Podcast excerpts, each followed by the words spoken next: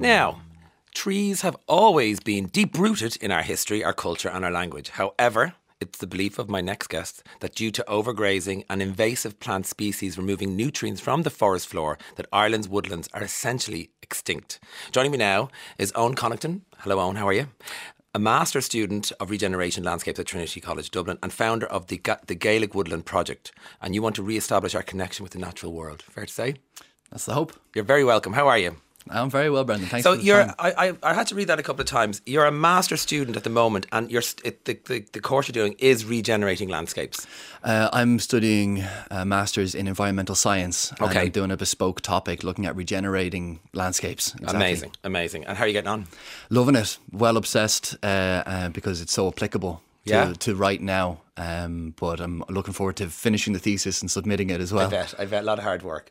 Uh, so, uh, what is the Gaelic Woodland Project, and what is it about regenerating? Uh, so the Gaelic Woodland Project is a social experiment. Uh, we are a company and now a registered charity.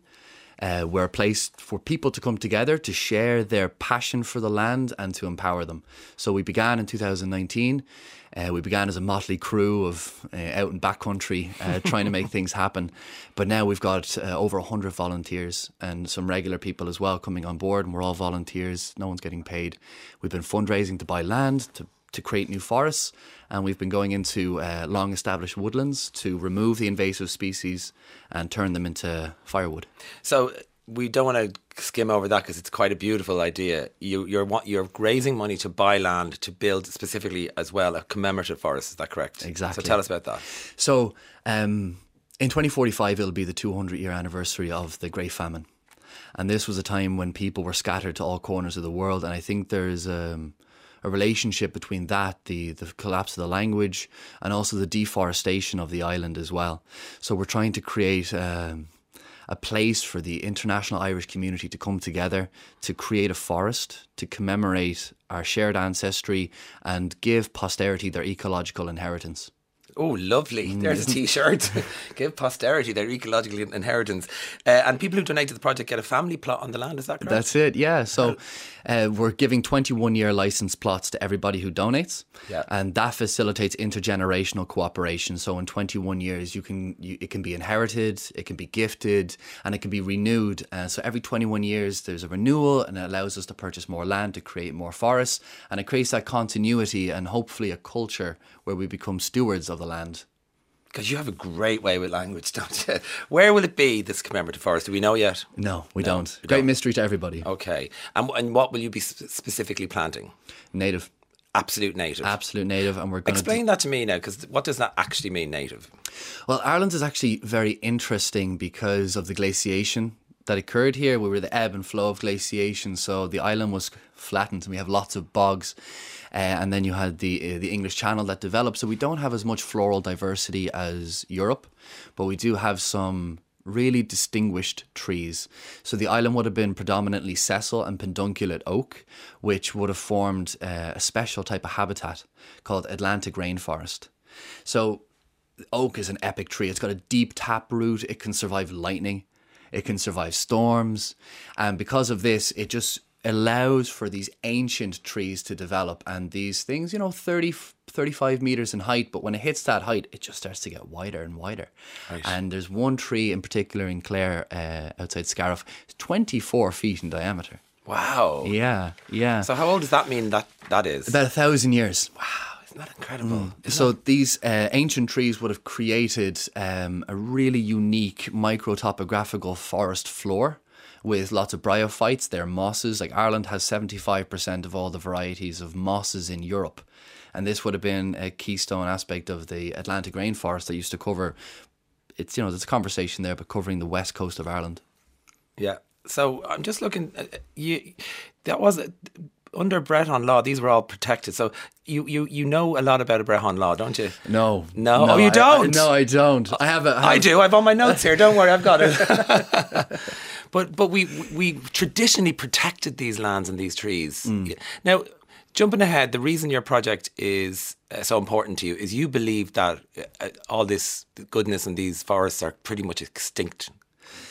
Well, I know that's such a a, da- a daring and dramatic thing to claim, um, and I don't, I wouldn't stand necessarily by that, but I do think it should be brought into the conversation. So Ireland was deforested um, by the 1700s.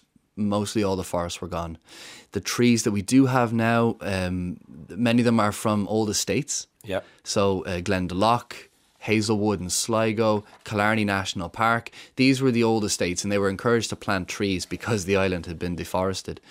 Um, so I see here your your, hypothesis that I we do, and listen, hands up, I agree. The Irish public, myself included, don't realise how bad things are in terms of our forestation. So, so this is it. So the trees that we do have are scattered, uh, fragments, uh, isolated woodlands, and I've been looking at. Um, they're called Article 17 reports from the National Parks and Wildlife Service. It's a key part of the uh, Habitats Directive, which is there to protect flora and fauna. Okay. So I've been looking at all these reports since 2007, and the trend is very concerning. Um, so we have invasive species have been repeatedly called uh, high importance pressure. Uh, same with deer overgrazing. What the impact of this is, there's no new trees in the forest. There's no flowers. So when you go into a forest, you will appreciate the, the canopy, the great veteran trees, but there's nothing there to replace them.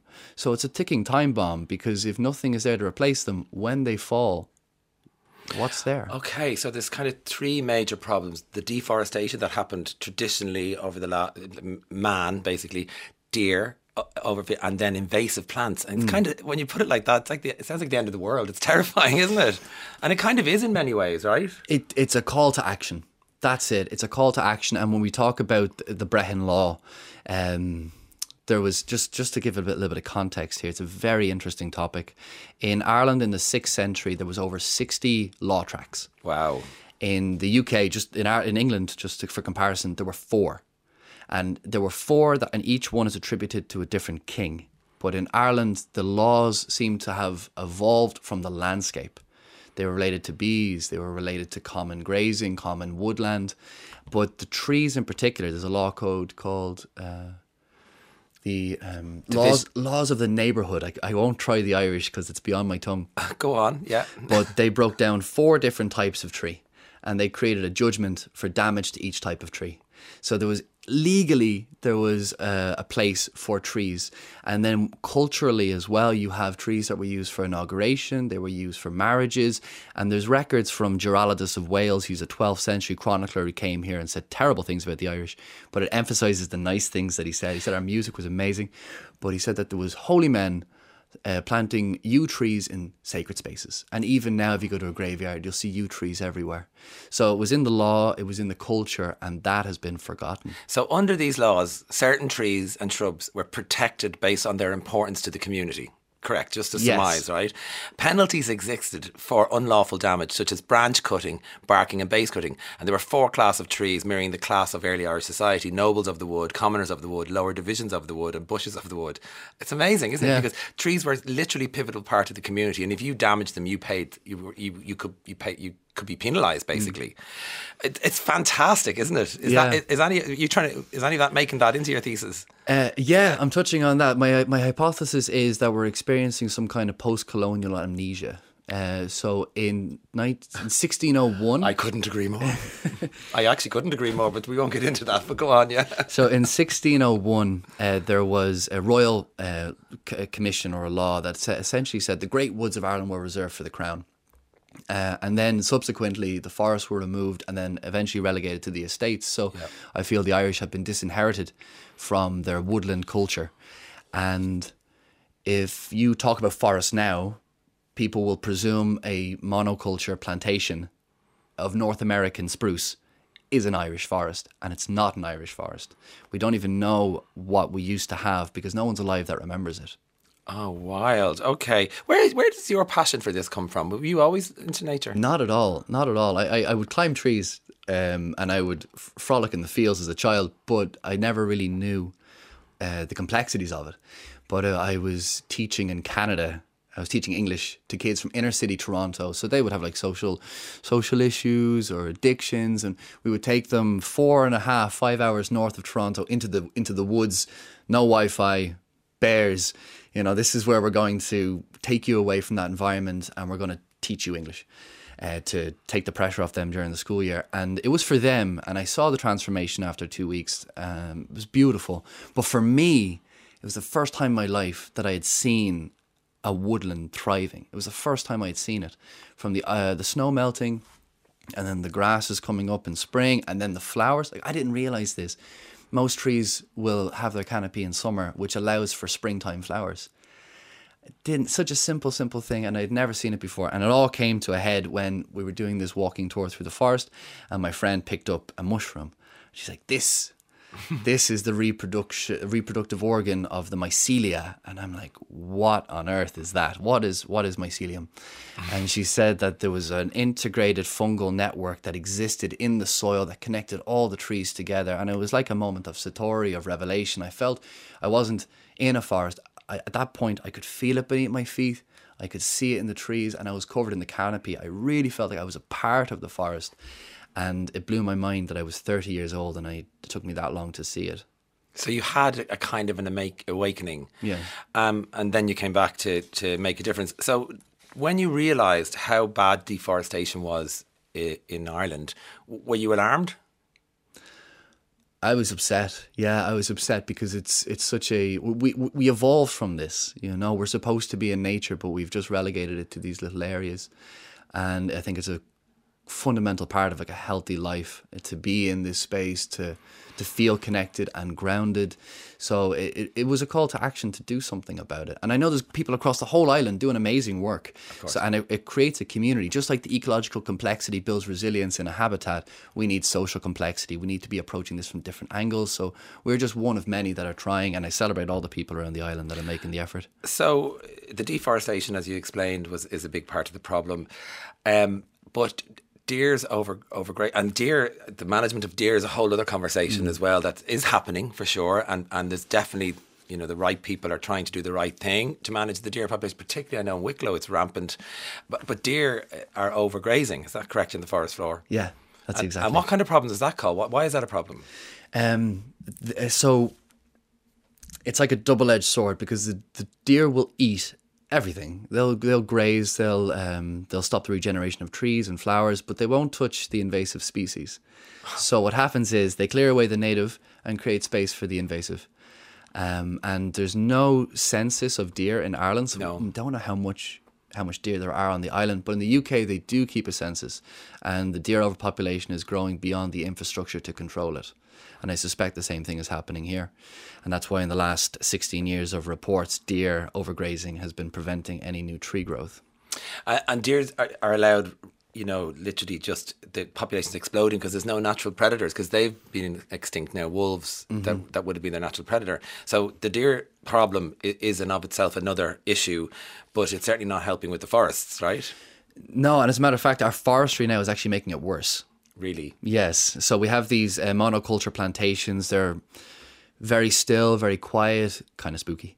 and when uh, deer use them for, for nesting, well, nesting, they use it for their they, they're denizens. This is yeah. where they hang out, and there's a correlation between the growth of these Sitka spruce plantations and the reports of deer uh, overgrazing. And from speaking to different landowners, they have these huge uh, monoculture plantations beside their native woodland, and the deer don't eat the Sitka spruce because it releases these chemicals that are just bitter and unpleasant. So they'll live in the Sitka spruce plantations, and then they'll come into the native woodlands and they'll eat everything and then go dear. back. It's a good life. Oh dear. So but now the third part of the problem again, and you touched gently on it there, is invasive species, and the deer aren't helping with that either, which would mm. be a big help to the problem. I, I was really I, fe- I fell into this last night reading about this the the cherry laurel that people put in their gardens. So, t- talk to me about the problem with invasive species of plants in the forests. So I actually brought some cherry laurel here, and you can have a look. It's very pretty. It is. It's uh, it's actually used in bouquets. Um, yeah, it's so kind of a, it's kind of a long, narrow banana sort of shape leaf. Green. Nice green and waxy, evergreen. Yeah. So it's actually a great time to be talking about it because as we go into the winter, if you go into a forest, if you see a big green bush, that's most likely cherry laurel. So there's lots of different invasive species, but I focus on cherry laurel because it seems to be forgotten about. It's actually sold in garden centres. Oh, it was introduced uh, to for English landscape gardening because beautiful waxy leaves. Uh, it also makes great hedging. As a matter of fact, there's cherry laurel planted in front of the RTE studios. I noticed on the way in. Shock. Uh, but I, but that's just the nature of it because these things are sold. There's absolutely no warning. They're poisonous. The deer won't eat them. They're from Turkey. They love rich Irish soil. They grow uh, very well. And what'll happen is a bird will take one of the, the berries. It'll fly into the forest. It'll drop it and just takes over the forest.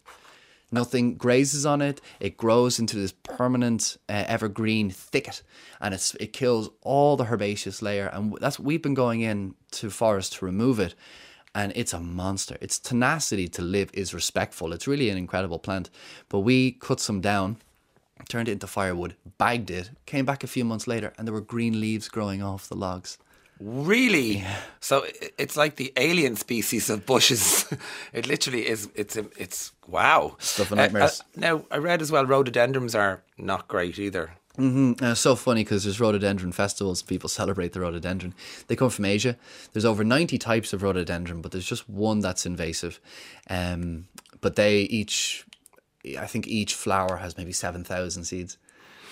Wow. So, and the problem is, again, just to be clear, if I'm going to my local garden centre and I buy my cherry laurel and my rhododendron and they look absolutely gorgeous, and I bring them to my little garden in my lovely little house in my little estate and wherever I live in Tallaght, where I'm from actually, and I put it there, I is it, I'm thinking, well, it's in my garden. It's not going to go anywhere. Mm-hmm. But that that's not true, right?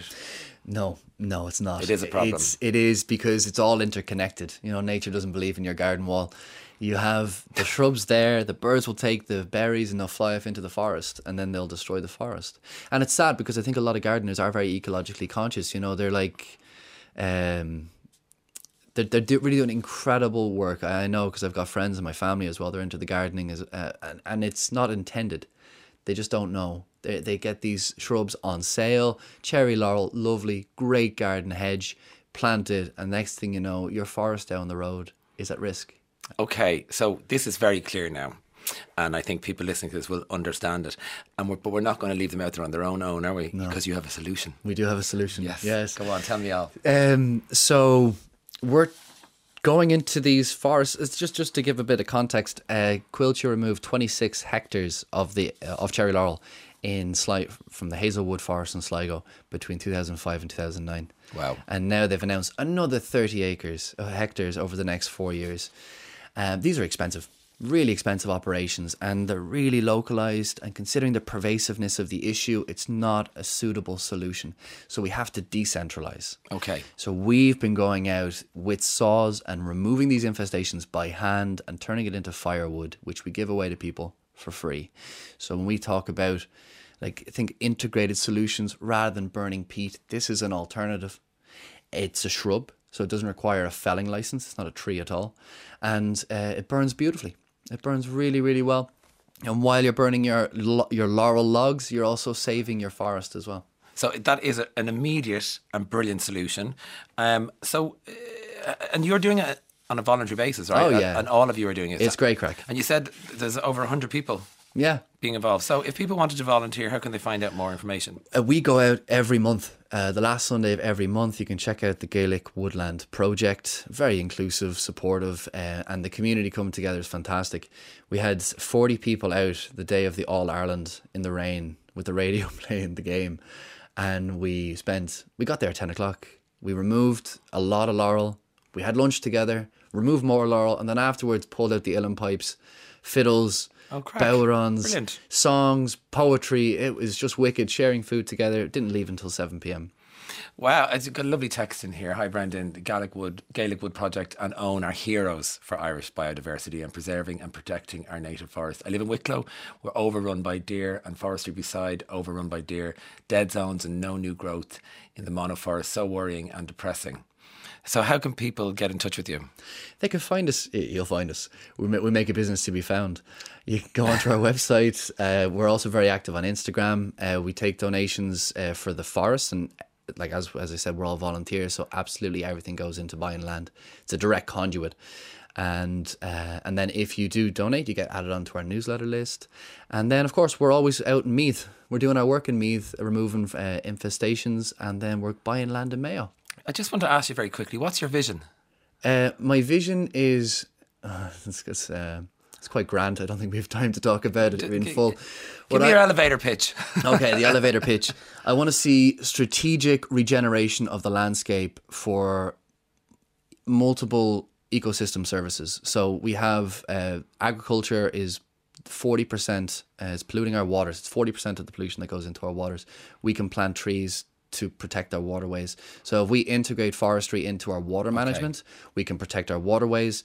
With these strips of forest that go along rivers, we can connect isolated patches of habitat. 73% of our forests aren't large enough to ecologically function. They have to be 25 hectares. We expand those sites. We incorporate trees into, at the moment, You're a man with a plan, Eoghan. You're a, man a lot. you're Yeah, man- it's, it's a big list. at Gaelic Woodland Project or at, or GaelicWoodlandProject.com and you'll find Eoghan and the rest of these incredible people doing incredible work for Irish forests. Thank you so much. It was great chatting to you. Appreciate the time. Let's take a break. Yeah.